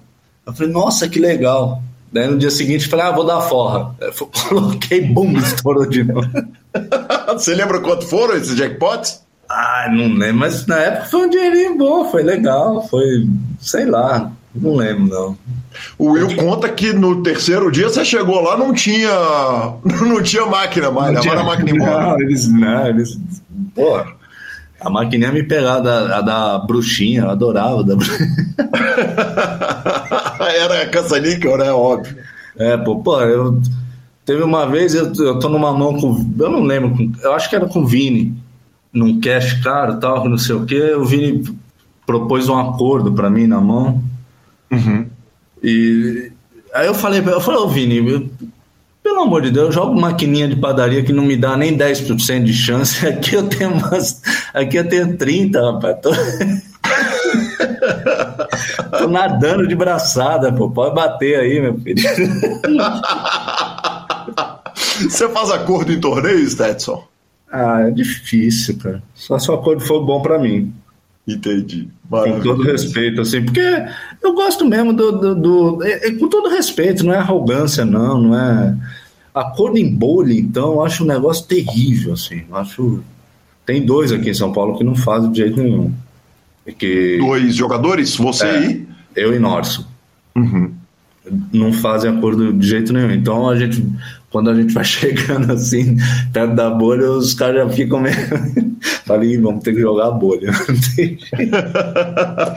Maravilhoso. não gosto, não. Eu gosto de, de jogar. É, tem, já fiz muito acordo, mas eu- a minha preferência é para jogar. Perfeito. Stetson, por último, ah, em algum momento o Gamble vai passar? Você falou que ele foi assentando com o passar do tempo. Você acha que vai ter algum momento que, Não, que, que, que não- você não vai ter o ânimo para sentar e para jogar? Não, não. Não, não vai ter esse momento. É óbvio que é, o ritmo de, de eventos, a carga de torneios, isso aí é natural ter também altos e baixos assim. É extremamente natural. Agora, é, acabar assim, de eu não jogar mais, de eu não. é Isso aí, fora de. Nem penso nisso. Sinceramente, nem penso. Maravilhoso, maravilhoso, Stetson. É uma honra poder entrevistar o amigo, uma lenda do jogo do Brasil, um cara que todo mundo tem o maior carinho, a maior admiração, um cara que o teste do tempo passou no teste do tempo com a maior tranquilidade, com o pé nas costas. Aliás, com todo o sacrifício que você nos contou. Mas Tem vários altos e baixos por aí. Exatamente. Cara, que prazer é falar com você de novo e espero a próxima entrevista daqui a alguns anos para saber como é, que, como é que andou essa vida maravilhosa. Daqui, daqui 15 anos a gente faz outra. Perfeito, combinadíssimo. Legal, obrigado você aí de ceder o espaço para a gente conversar e trocar essa ideia. Um pedido seu, você sabe que eu nunca vou negar. E, pô, legal que que as coisas caminharam para esse, né, para esse tamanho e a gente está onde a gente está hoje. É, eu me sinto muito feliz, assim, muito feliz mesmo, realizado. Que bacana, que bacana. E você tem que se sentir mesmo, porque se a carreira do poker tivesse sido, se ela não tivesse 1% da relevância que ela tem, o respeito e a admiração que você conquistou nessa comunidade, ela ele é, é, é realmente uma coisa sem preço, cara. O carinho, como é que você é, a unanimidade. Parabéns, Stetson. São mais de 18 anos aí na, na luta, né? Como eu falo, que a gente luta todo dia. Não tem jeito. Bacana demais. Tamo junto. Um abraço e Valeu. sucesso. Vamos que vamos. Valeu, Calil. Um abraço. Um abraço. Obrigado. Marcelo Lanza, que ídolo, cara. Que ídolo. Ídolo. Ídolo. Instituição. Ele é um. Ele é um. Ah, é, cara, como definir Stetson? Ele é um cara que tipo, todo mundo gosta dele, né? Desse jeitão dele. É bom demais, cara. Eu sou muito fã dele.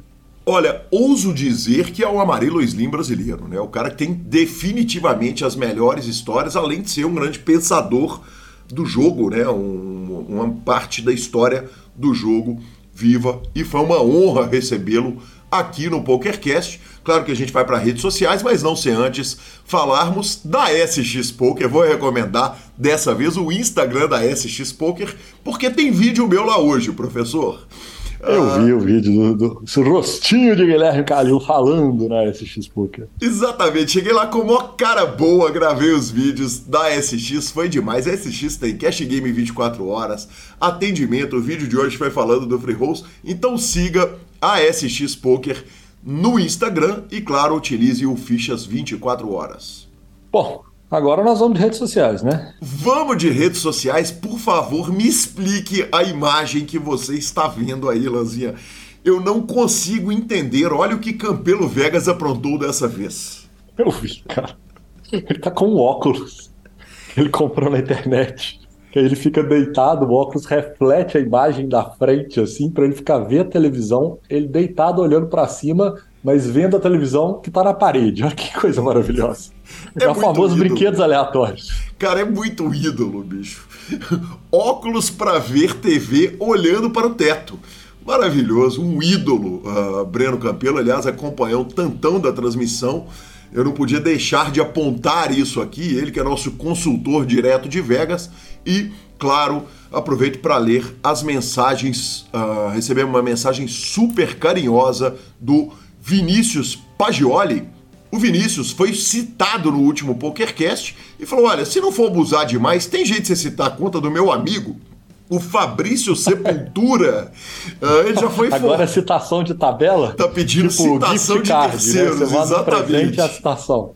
Exatamente, Lanzinha, perfeito. Uh, ele pediu a citação do Fabrício Sepultura, que já foi forrado, mas o baralho anda espancando o menino. Então fica a citação para regular a conta dele. E o Lorenzo Esteban pediu uma entrevista minha, sua e de Gabriela Belisário no nosso próprio PokerCast para atualizar as histórias. Agora que já tem quase cinco anos, Lanza, que a gente deu aquela primeira entrevista. Difícil, hein? É, é difícil. Difícil. Mas é justo, hein? De 5 em 5 anos é justo. Pode ser. Vamos pensar, vamos pensar se nesse Natal a gente faz é, uma, uma, entrevista, a gente faz um bate-papo, atualiza as histórias. Afinal de contas, a vida mudou pra caramba nos últimos cinco anos, né, Lanzinha? Então, não cara. Foi só a barba que branqueou nem o cabelo. Não foi. não foi. E, professor Marcelo Lanza, então é o seguinte, cara, vamos pensar a respeito disso para esse Natal e vamos com ela. Ah, Finalização. Super Poker. Isso não mudou. Continuamos com finalização. Superpoker.com.br é mais que poker, é Super Poker. Na aba de clubes, a guia de clubes do Brasil, onde jogar a agenda diária de torneios no YouTube, transmissão ao vivo dos maiores torneios de poker do mundo, análises técnicas, programas de humor e entrevistas icônicas. Mibilisca.com, cobertura mão a mão de torneios pelo Brasil e pelo mundo. Na Twitch do grupo Super Poker tem o trabalho do querido Alan e também as melhores transmissões. Dica cultural. Lanzinha, olha, essa é daquelas. Quando eu tô indicando série, é porque a série é divertida demais.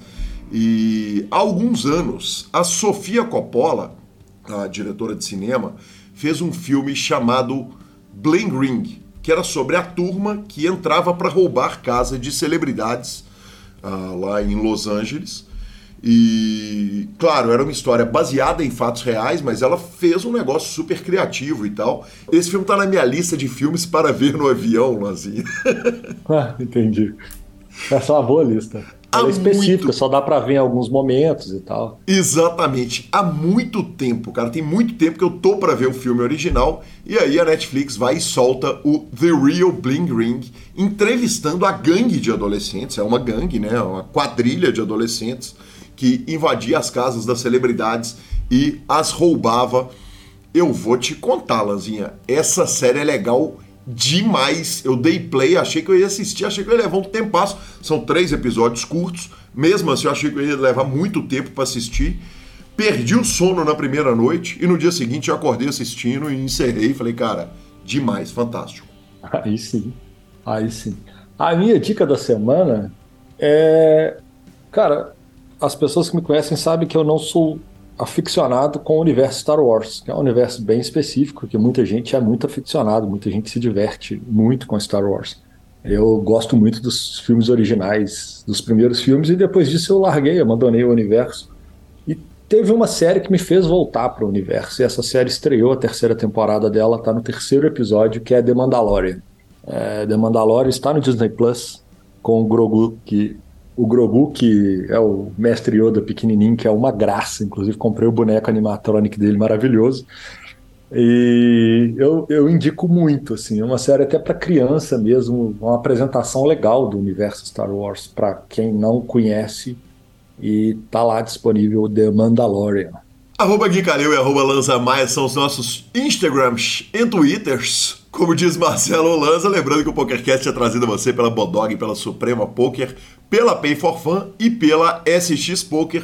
Estamos no Spotify, Deezer, YouTube, Amazon Music e Podcast Players. Nos indique, nos dê 5 estrelas, especialmente no iTunes e no Spotify. Isso nos ajuda de verdade. E a edição é do fantástico Rodolfo Vidal.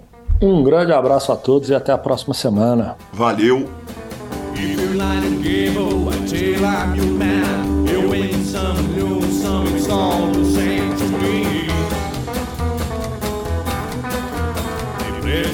Play. It makes no difference. I am shadow green. The only is the ace of spades. The ace of spades.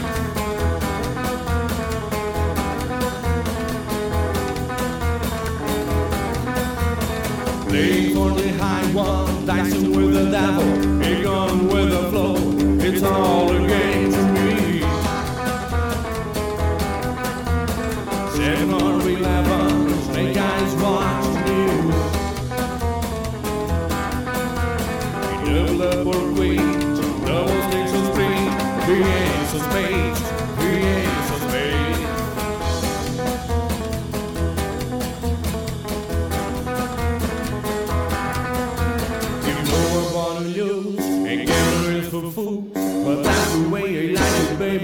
to